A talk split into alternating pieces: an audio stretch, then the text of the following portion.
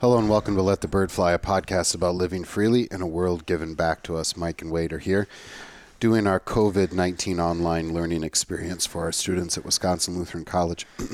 this uh, session is going to be about uh, from the class uh, Theology 105, the Intro to Scripture, overall uh, look at Scripture in one semester. We're getting to the end. In fact, this is the last lesson of the of the semester where I have the students read Ephesians, 1st and 2nd Peter, and 1st John, but then we're also going to systematically look at prayer and vocation. I don't mean systematically as we're going to go in depth, but just uh, in, in, a way of looking at it as a system, taking uh, different passages and concepts and kind of just talking about it a little bit. So we call that systematic theology, sort of. So kind of a hodgepodge of a day, but I think Ephesians, First, Second Peter, um, you know, do relate, and and First John with love do relate to vocation, and we kind of through prayer there at the at the end as well. So. Uh, let's start with Ephesians. Ephesians is one of the prison letters that St. Paul wrote from Rome, along with uh, Philippians, Colossians, and, and, and Philemon, some others.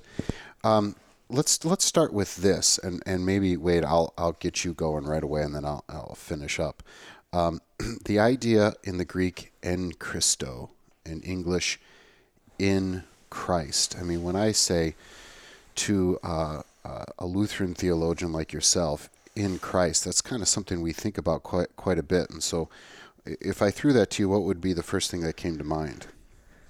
Uh, and we're talking about this in Paul's epistles, or or just when, with regard to prayer. You threw out a lot of topics, yeah, places I think we were going. in Paul's epistles, in in Sure. Christo and Paul's epistles. Yeah. I mean, when, when well, Paul loves that phrase. First off, especially uh, in letters like Philippians. Um, but to to be en Christo, to be in Christ, is, uh, I mean, a, a helpful way that uh, was drilled into us at Sam, right? In the sphere of, um, we are in the sphere of Christ. Uh, we are under His care. We are in His protection. Um, but to be in Christ too is also to be under His name. It is to be um, dressed in His righteousness. It is it is everything that comes with our justification and our our sanctification. So it it can be a catch-all phrase. Now it, it can also be more specific, you know, depending on the verse that he's using.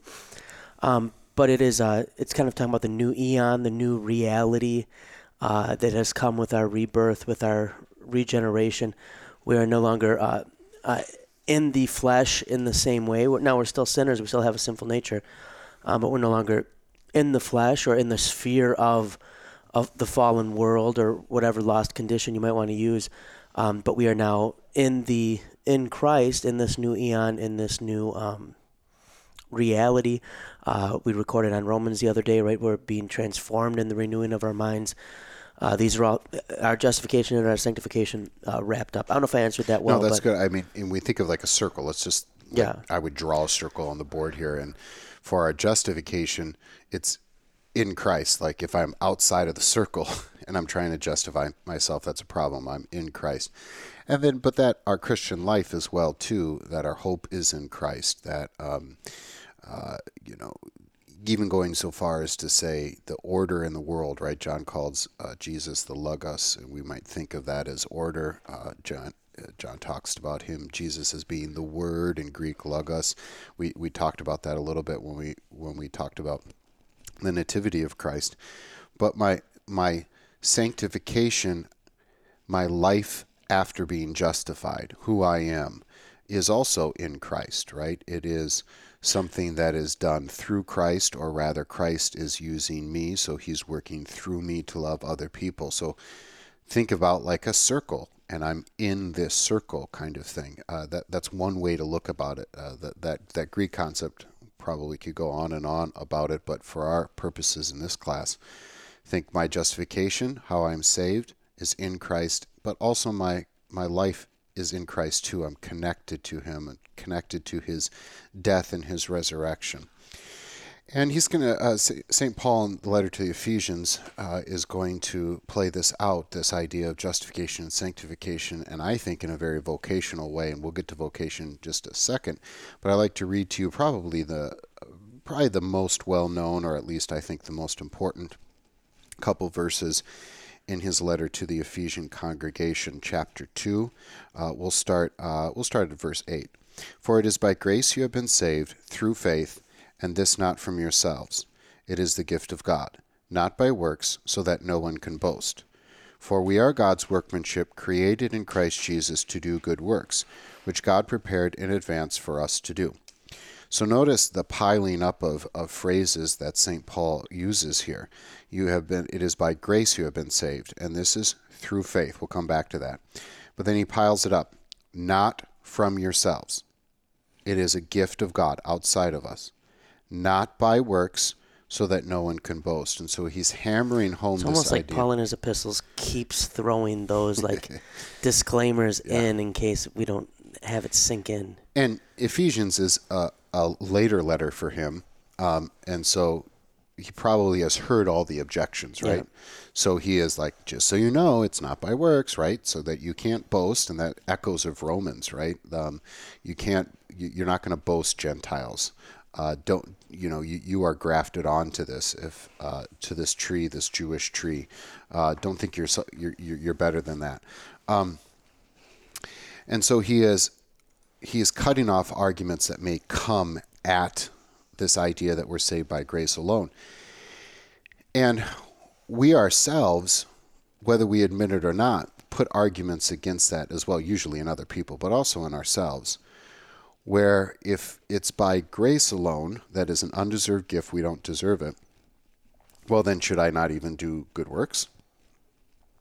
Or, Yeah, probably not. or you Were know, you asking me or not? or um, what about works, right? And so he plays with this in a very tight language. I mean, this is why this this uh, three verses here, chapter two, eight, nine, and ten, is just so tightly woven. I mean, uh, he doesn't he doesn't he doesn't waste any words in this, and really talks about the whole Christian life. Um, so he talks about the relationship between grace and works. So we were always told, right, that uh, we are saved by grace alone, not by works, but grace is never alone without works. Uh, you like that phrase? I mean, what, what, do you unpack that phrase for me that we're saved by grace alone, not by works, but grace is never alone without works I think I've heard it with faith instead of grace. or but- faith, but yeah. yeah. Um, yeah, I mean, I think it can be helpful. I don't think it's anything much different than what James is uh, saying when he says faith without works is dead. The problem with phrases like that is always um, when you use them, right? Uh, sometimes they're they're used and it's a wonderful time to use it and they're super helpful.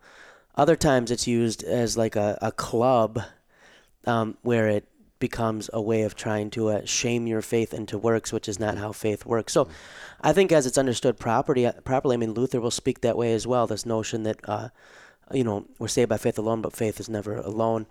Um, we are the, or Christ is the vine. We are the branches, right? We're going to produce fruit uh, in Him. The uh, if you are righteous, you are going to do righteous right. things. We are good works are necessary. uh, We we confessional Lutherans say, but we don't say good works are necessary for salvation. Um, but they're necessary because God commanded them. Because faith produces good works. Uh, it's just so long as we're we're not using this as a way of reorienting our faith uh, to where now we're trying to look inside of ourselves um, or to the law for motivation. Uh, then this becomes problematic because then you're going to fall o- more away from Christ, not towards Him.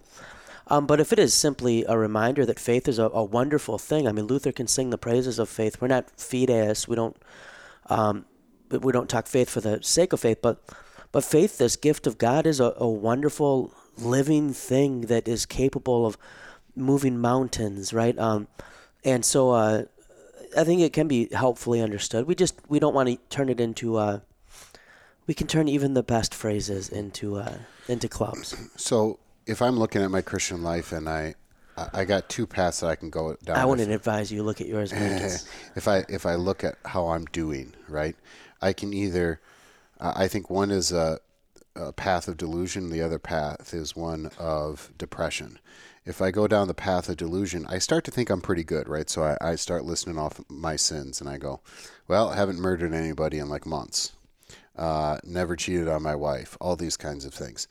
And, and I can delude myself into thinking, I am a good, and maybe even I understand this concept that I'm saved by grace alone, but those works prove them to me that I am I am am by, saved by grace alone. So notice that I'm looking in, I'm being curved in, we're looking at myself for proof of my salvation instead of being curved outward to, to the cross, the objective thing that happened in time and space in history that Jesus died and on the so cross. even when you're looking at your works, uh, you're not looking at where you're going to find your works is in the person of your neighbor.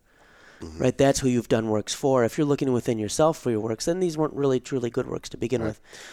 And so then if I'm honest with myself, if I, I like to say if I'm cursed with honesty, then I fall into the ditch of depression. I go, I haven't done this, you know. And even when I start thinking, oh, I did good works, I'm curved inward, and it wasn't really a good work if I did it for myself. You did me a good work yesterday, or What two days ago. You know, you bought me pizza. I bought you lunch. That lunch. was- nice. I really appreciated that. Yeah, I and I did it. I didn't do it for myself. No, you were looking at me, and I could tell you only saw me, Yeah, your neighbor, yep. and you thought Wade looked hungry. Well, I was kind of hungry too. yeah, you did get wings for yourself in addition. yeah. So, I think of the two two ditches on either side of the road. I want to go down the road looking at Christ objectively. I'm a sinner, but he saved me. I'm free from trying to please him, and I see my neighbor. That's never going to be perfect. I'm, I'm a sinful person, so I don't want to go down the delusion path where I actually think I'm pretty good, or the depression path where I really start to see that I'm not what I think I am. I'm not as good as I think I am. And both of those are looking inside for comfort and for evidence of faith instead of looking outward to Christ. So it's the difference between being in Christo, in Christ, and trying to find something outside of Christ to give me comfort and hope. Trying to, trying to, where do I hang my hat at the end of the day, right? So that that faith thing, and let's play with that faith thing, and then we'll get into vocation, the second half of this uh, this uh, three verse passage. So we got to be very careful that when we say that we're saved by faith, that's kind of a funny word, by. What we don't mean is we're saved because of faith, although we could rightfully sort of say that in some con- context. What we want to make sure that we do is we don't say, oh, I'm saved because I believe, as in, well, I made this step towards God. Now, the problem with that is, first of all, then it become, doesn't become grace anymore it's something that you did, right? So I'll tell my students it's like I I bring a baby home from the hospital, my my newborn baby, and I put it on. Oh, it is your baby. Okay, I was nervous put about it, that. and I put it on the front porch, and I say, hopefully one day you can decide to be a part of this family. Let me know. Knock on the door when you're ready to make the decision. No, love comes first, and I I even will help create that faith with words of love and I will show this child love so that it's a building of a trusting relationship. That's not an exact parallel with how we deal with, with God. He's the one that gives us faith. It's a it's a dead heart that we have and then faith is is created in that with word, the spirit using the word to do this. So we got to be careful that probably better to say we're saved through faith rather than because of faith but both of those can be sort of played with and we can get ourselves into trouble so uh, saved by faith alone that's fine as long as you understand that you're not doing anything for that right you can reject god but you can't accept him just like Well, and that is a temptation that that we, you know, I think it's always says something about us as fallen human beings that we t- we can turn even faith into a work, right? So, you know, you mentioned when we say you're saved by faith alone, so long as you understand you're not doing anything. I mean, even faith. How often don't we hear people speak about their faith as if it were yeah their work? and, and that's our common way of thinking about faith especially in america but i I- Sorry for interrupting with no that too. that's but- perfect and in, in in our culture our broad culture maybe not just in the western american culture but we look at faith as a virtue right he's a faithful person or you just gotta you just gotta live by faith like Right. that person's what the, what we mean is that person's a positive person you know like he doesn't get too down that he maybe trusts himself or or, or is is going about life saying um, you know despite all the evidence i'm going to go forward right we see it as a virtue or we hear humanity even the, the, the lifelong Lutheran who knows better, who you know, faced is on their deathbed and says, "I, I just don't know if I have enough faith." Yeah. As if it's this thing that they have to conjure up enough of it, as if God hadn't said, "The bruised reed I will not break, and the smoldering wick I won't extinguish." So I always tell my students with that.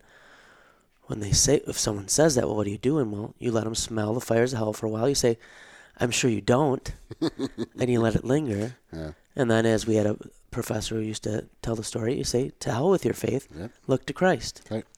And uh, that's that's how faith is only as strong as the object of faith, right? So I'll I'll use the analogy like, you know, you can remember when our kids were little, and you, you if you put them like up on a on a chair or a table, they'll jump to you, Right. I used to put them on the roof of the house. I'm just joking. whether they're looking, whether you're looking or not, right? Right. And so, uh, and and if they jump and you're not ready, they fall.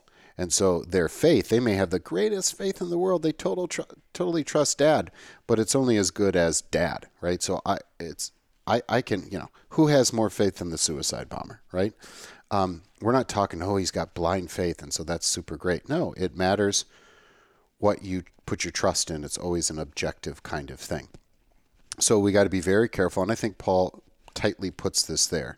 He makes it very clear you don't do the thing, right? It is not, you're justified by faith, not by works. So think of our two systems again, uh, students a righteousness by law versus a righteousness by faith. A righteousness by faith means Jesus did it for you and you believe it rather than reject it and put yourself in the first system where you say judge me for my for the content of my heart. Judge me for what i've done. Um, that's a bad situation when it comes to god it's generally a good situation in life right you are judged by by what you do by the law but that doesn't work when it comes to love and it certainly doesn't work when it comes to getting the forgiveness of sins so the second half of that passage this is where we're going to get into vocation so students i am kind of jumping around in the notes a little bit here um, so I'll reread verse 10. For we are God's workmanship, created in Christ Jesus to do good works, which God prepared in advance for us to do. So he then says, okay, these good works that are going to accompany faith, because you've been made righteous, and righteous people are slaves to righteousness. They're going to do righteous things. You're going to screw up. God, you're going to do God who things. gave you faith is now going to give you good works you can do. And then just in advance, he says, I'm going to give you these good works to do, and which is just so fantastic because all of the things about vocation that we talk about are, are in this in this phrase. First of all, God gives us purpose. So he he knew that we would be here today serving our students, right? He had created this space and this time and this good work for us to do. And quite frankly, if we didn't have this, we would be sleeping all day and being fat and being lazy, right? So he has given us purpose. marvelous. Yes, it does. He gives us this purpose. It's marvelous for about a week. Can we play video games too? It's marvelous for about you can play video games, but it's marvelous for about a week, and then you start kind of you know Uh, feeling like maybe I'm worthless, and you know you fall Oh, into that might not be everybody. Yeah, you and I both are that way. Otherwise, we wouldn't be we wouldn't strive to do, to do what we do. Yeah, I strive rather minimally though. I don't know about that. You know, you didn't have to get a doctorate, That's true. right? But that also meant I got to hang out with people. Yeah, but you could you could you could have done the bare minimum and That's true. survived. And I'm afraid many people do. And I think that, that that is a recipe for depression, really. But it also notice that he has cr- created good works for us to do after he's already justified us, right? So that that is something that is not part of the equation here. Now you have a reorientation. So think about an ethical orientation that is going that is vertical between God and man. I got to do something to make God happy. I got to make daddy love me. I got to live up to the family name, however you want to put it. But when you realize you can't do that because it can't be perfect, and you don't have to because Jesus was righteous in your place, there's an ethical reorientation that occurs. Now your ethical orientation is going to be horizontal. Your time, your energy, everything is going to be geared towards neighbor. And so a good work's not really about you, it's about neighbor. Now remember, remember, remember though, this is not, oh geez, I'm just uh, you know, it's it's all about somebody else, it's never about you. There are countless vocations that have been used for your benefit. So let's maybe just talk vocation, just uh, just uh, vocation proper, just for a second. Um, what we mean by vocation is that there's there's a calling. That's where we get vocation. Think voice. So a there's going to be a caller in this situation. It's God. You're going to have somebody who's called. That is the Christian, and then you're going to have um, somebody who is being served, and that we call neighbor. So the neighbor could be my wife. The neighbor could be somebody I've never met. Uh, that is a you know a, a stockholder of a company, um, or a person that is affected by maybe a business's environmental um, environmental or not so environmentally friendly uh, uh, policies. So I'm always serving somebody else. And every one of us has multiple vocations. We may divide them up by family, civil, church, and career. So my family vocations father, husband, cousin, brother, uncle, Second cousin. second cousin. I mean, there's there's endless Third ones. cousin. Yeah. And in each of those, I could keep going, I have a relationship. Now, I was some going to of keep those going until you did that pause, like that annoyed pause that you did. some of those relationships are like very important and have to do with my everyday life, like being a husband. Some of them I'm not obligated, like my third cousin, 14 times removed. I'm not really obligated a lot to that. Well, mine lives Right. with me. Yeah, your does. Yeah. And in that case, then that that vocation changes. My civic vocation is to be a citizen. My mom of- raised me. She always used to say, Wade, you always got to look out for your 13 cousins, four times cousin removed. Four times removed. Yeah. So she's big into genealogy. She's had to figure out who they are. Do you send them a Christmas card? And, yep, I try to really look out for them. My uh, civic vocation is I'm a citizen of the United States, the city of Statistically, Milwaukee. your third cousin, 14th time removed, is the one that's having the most hard hard time in life. Statistically. Yeah. so, Um, and if that person's right in front of me, then I'm called to serve them. Yeah. Now- most mine are in Arkansas. Yeah.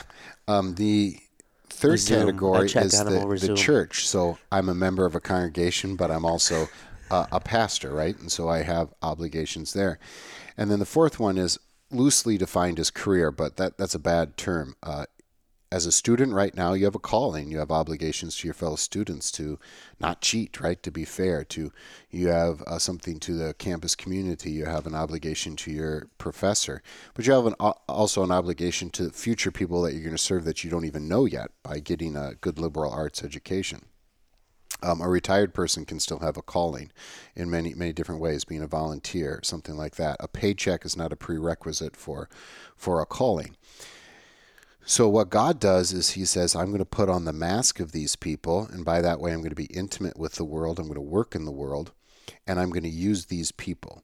So uh, you know, if you're a little kid and, and you say your prayers before you got your mac and cheese dinner, uh, you, and you thank mom for that mac and cheese dinner, you know what gives? Are you thinking God or are you're thinking your mother or father?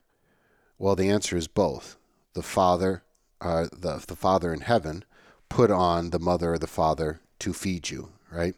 So just think about all the different vocations that were used just so you could have lunch, right? Farmer, truck driver, FDA inspector, grocer, all those kinds of things. God could have and has in the past with Israel just sent down manna and quail. But he uses people, and that way he's intimate. He hides behind what we call masks. So think of like a Halloween mask. He hides behind the mask of farmer, truck driver, FDA inspectors to serve you. And when when that happens, and we'll screw it up, but when that happens, the person in the vocation is elevated to a high degree because they're doing God's work. So we may think of God's economy of love. So that person gets purpose. That person also can find uh, satisfaction and the proper amount of pride in their work. They may even get lost in the craft of their work, even though the rest of the world may see that their work is not important. They don't get paid enough. Um, they're disrespected, maybe. But God sees those as important, right? God sees everybody as the same. He does not look what man looks at. He looks at uh, the heart, but more than that, what what that faithful heart is doing for the world. So he sees the senator on par with um, any other, you know, the truck driver, anybody else, because they are a part of our economy. And in, in this coronavirus pandemic scare, we really appreciate that all of a sudden, right? Like, who cares? You know, the senators are going to give us money now. We just heard that today. Fine, whatever.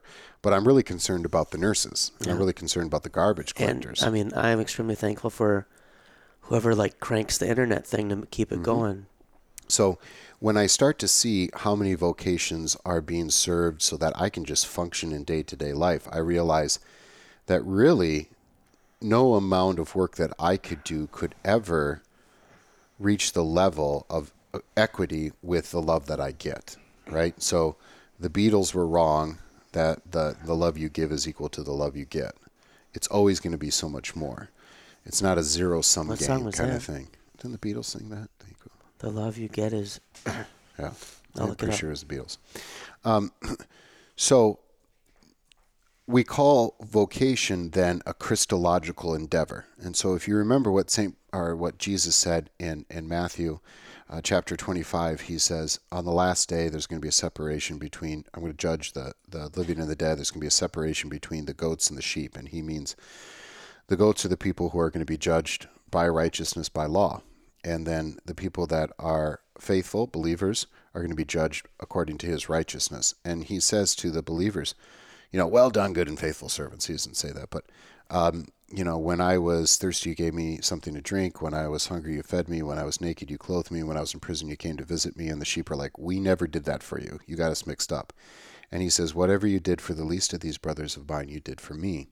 And so when I serve somebody, I serve them as if they were Christ.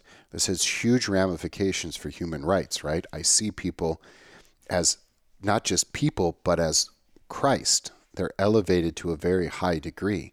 And this is this is a big deal for business, right? I don't see my clients as things, means to my salary. I don't see them as consumers. I see them as not just people, but my neighbors, and in fact, Christ. You're, you're right about the Beatles. And when It's I the uh, the end is the Beatles song. and when I am when I am served by somebody else, because I know Christ is that person's coworker and puts on a mask, so it's Christ feeding me. Um, then I see labor as Martin Luther King Jr. did, right? All labor has dignity. And so if I'm at a restaurant and someone serves me, that's Christ serving me, even if they're they, they screw it up. They're gonna get fined right now though. Yeah. It's Christ who is serving me. And I bet you I tip better, right? You know, but I look at different people through the lens of Christ, through the lens of vocation, through the lens of these people are important and are used by God in his economy of love and are people that are redeemed by God. This also has something to do with me and my self esteem, right? So I'm not looking for the mere adulations of man. In fact, because we're created for drama and we're created for something so big, created in the image of God, we're just created for something. We're never going to be satisfied. As we say, we're different than the squirrels. The squirrels don't look up at the night sky and say, I wonder what it would be like to go to the moon, but we do.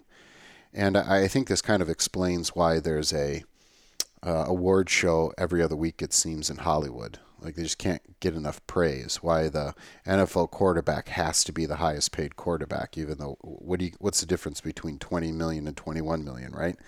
Um, it is is something that we're never quite satisfied. So if you're just a regular Joe working at a regular job, um, it can be very easy to say the world doesn't respect me. I don't get paid enough. Uh, this is unfair. You can fall into depression, or you can start uh, blaming other people. You can you can tailspin real quickly. But if you understand that God knows that your job, fixing the fixing the plumbing, or collating the paper, whatever it is, that even though the world may not see it as important, God does, and because you have that, who cares then? This is the only place you can get, this is the closest you can get to that phrase, I don't care what other people think, which of course is not true. We all care what people think. But you can not only find satisfaction in your job, you can take pride in it. And you can even get lost in the craft of your of your work. Um, anybody can get lost in the craft of any work, I think. And you, if you ever talk to somebody who likes their job, I mean, it almost is kind of like can be annoying sometimes. when you talk to somebody, whatever their job is, and they'll they're excited about. It, and they'll talk to you about the details of their job and how they do this and whatever. I actually, you, since I've learned that phrase from you about getting lost in the craft of your work, whenever Trisha yells at me for playing video games too much, I'm like, "Hon, I'm lost in the craft of my work." yeah, but that's not exactly And then she kind of shakes her hand yeah. and says, "That Mike that Berg, Berg, that Berg. Uh, twenty years of dealing with Yeah, Berg." not that, not the first time somebody is shaking their fist at me, but you know what I, I'm saying. Like, like it. And by the way, that's easier if you work with your hands, right? Because if you, if you're a plumber, you're like either the plumbing works or it's not. Yep. Doesn't play- work. If you're a video game player, If if you're getting paid, sure. no, you're using your hands for that though. Yeah. that's working with your Um, hands. But I think like a middle manager, which becomes a little bit more difficult because how do you judge success or not? It's easier to say, I built that building, right? I was a part, I was the mason on that project. Um, but still, you can find craft in, in your job and say, this was well done and this was meaningful for the economy for other people. I've served my neighbors who are not only my clients but my employers, my coworkers, that kind of stuff. So you can find great satisfaction in work, which has a lot to do with self-esteem and human rights and and uh, productivity at work. And so even secular um, scholars who look at work will say when people ha- take their work as a sense of calling, um, they tend to be more productive. Uh, there's a great great story about uh, um, uh, two authors. Uh, it wasn't their story, but they, they relate it in their in their book. Make your make your uh, work a calling, and they talk about the guy on the construction crew, the road construction crew, who holds the sign that says "Stop or Slow." You know, so he's got one sign that says that's the flag man, right? That one side says stop, the other side says slow, and he's letting traffic in. And he's on this mountain pass, and it's hot, and it's uh, just a brutal day, and he's letting one line go in through this uh, through through this uh, two lane highway. or this construction up ahead, and the the person pulls up who's got stopped, right? He's like, oh, can't let one more guy through, right? But he's going to have to wait there for 20 minutes as the other traffic goes through. And he starts talking to the flag man. He says, this must be the worst job, right? It's got to be so boring. Nobody likes you, right? Because you're slowing traffic down, and, and the person close to you, the person you stopped, is probably angry that they didn't let you go, one more car go through. And got to be the most boring thing just turning the sign. And the guy answers, the flagman answers, "No, this is I love my job." And he said, "This is why. Because I'm keeping you safe and I'm keeping my boys down the road safe." Right? He understood that his job was of utter importance. And so the world looked at it and says that doesn't get paid very well. It's hot, it's stinky, it's terrible. People don't like you. And he says, My job is important. And so he had a sense of calling there and a sense of purpose. And you can find that in any any job and that's one of the gifts of vocation that God created good deeds in advance for us to accomplish. All right, I think Ephesians, but um, and some uh, uh, uh, First and Second Peter too. We'll talk about vocation, even though they don't mention the word vocation. Uh, you'll see in a lot of these letters that they'll talk about.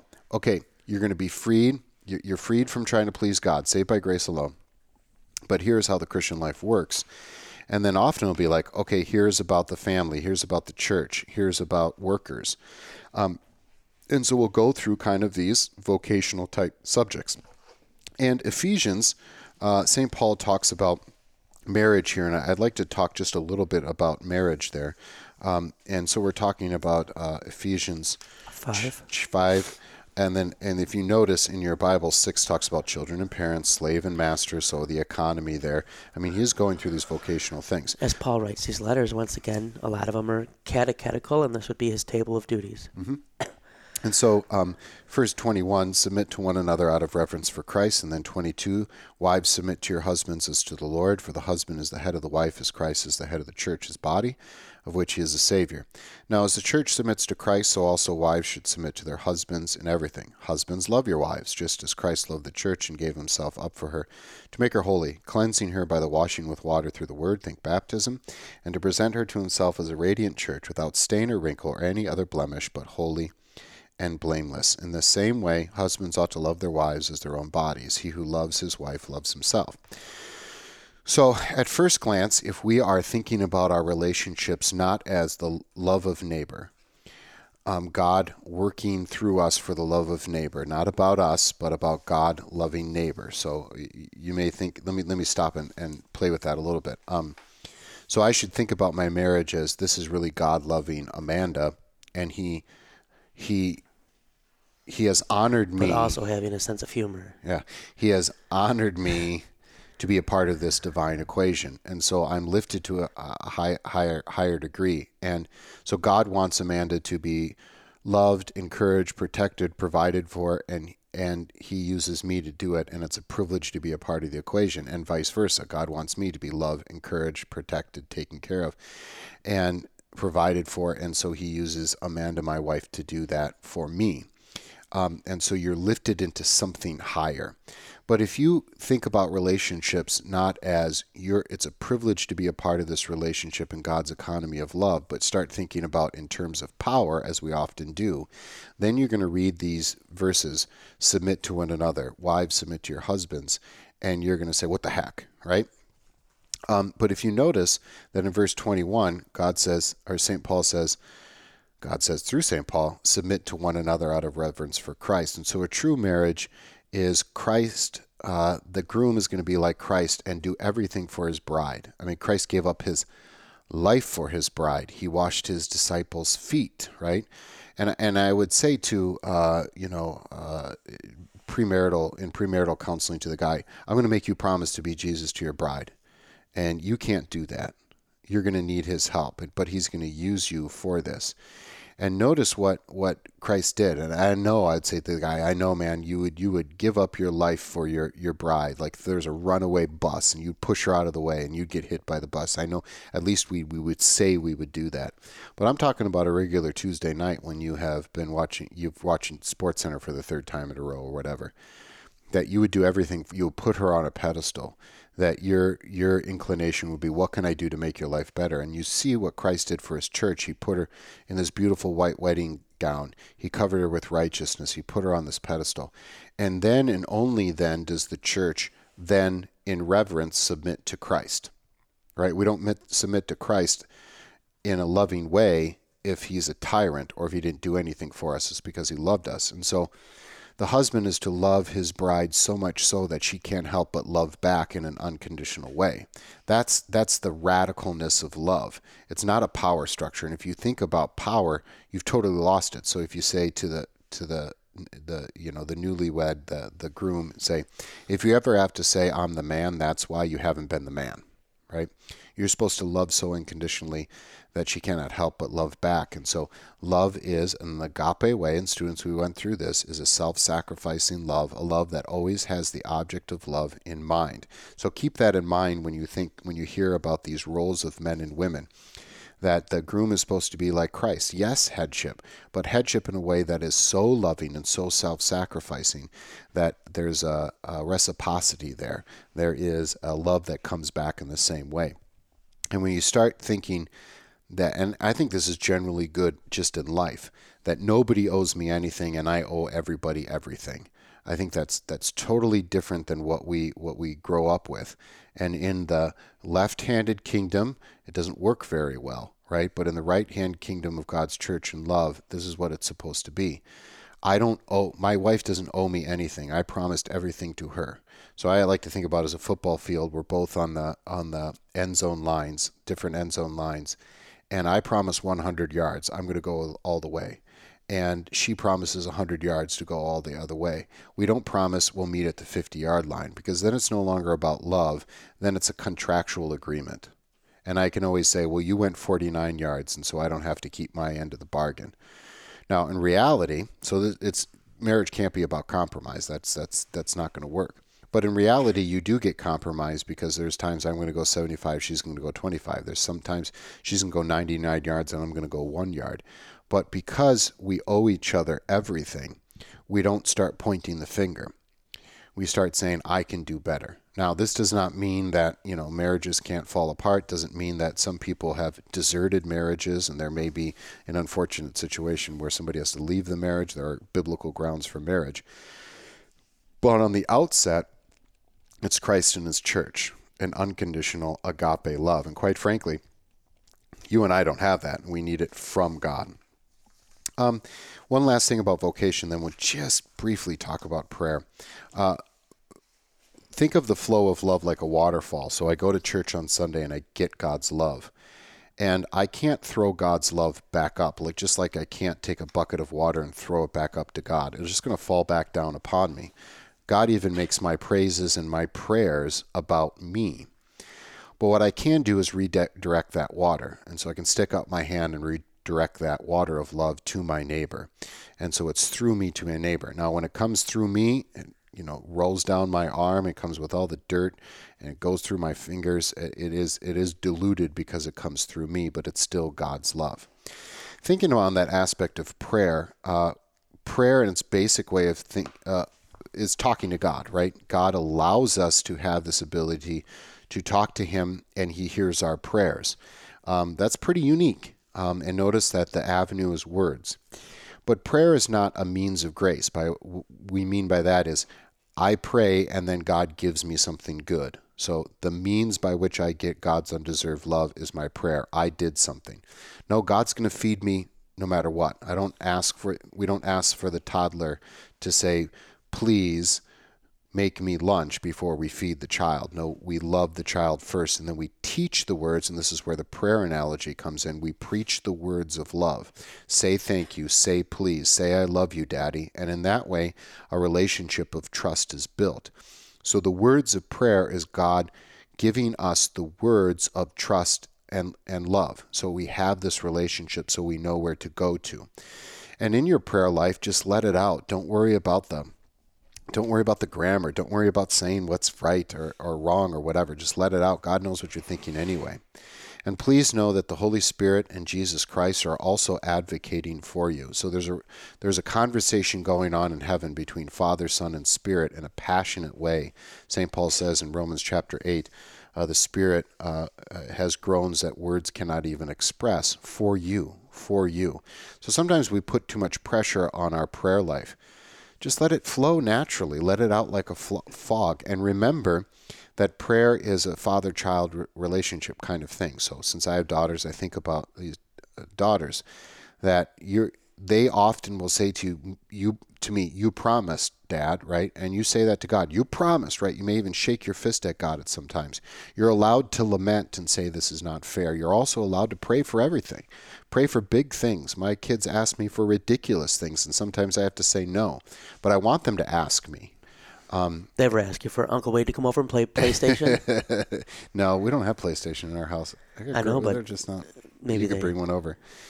Um, so, and I can think about a child sitting on a father's lap and maybe beating her little fist on the on the chest of the father. Not fair, not fair. Upset about whatever. And in this relationship, the father puts his big burly arms around the daughter, the the you know the four year old daughter or something like that, and takes it and comforts her and that's what I think prayer is finally about. God gives us the words of a trusting relationship, and it may be passionate. Sometimes it may be lament. Sometimes it may be not fair. Sometimes it's praying for crazy things. And do remember that God's answers to our us are, are one of the following yes, no, wait, or count your blessings. So ask for the Corvette, the Mercedes Benz, the Mustang. Ask for all of these things but God may say, ah, need to count your blessings right now. Or maybe just wait. Or he may just flat out say, no, that's not good for you. Or he may say yes. This is the relationship that we have, and prayer builds that relationship. So pray, pray often, pray incessantly, uh, St. Paul says. But notice that, please remember that God's love is not dependent on that prayer. Like he's going to love you no matter what. All right, we're just about out you of know, time, but you, you know, look like you reminder. want something to say. The uh, as the great theologian Garth Brooks said. right? Sometimes I thank God. How's it go, Mike? I have no idea. I'm not a country For guy. unanswered prayers. Yeah, okay, there you go. Although no prayers technically unanswered, but yeah. But maybe one last thought. Because he he met his high school girlfriend, and you know he he must have like prayed back in the day to marry her, mm-hmm. but then he was with his wife that he did marry, mm-hmm.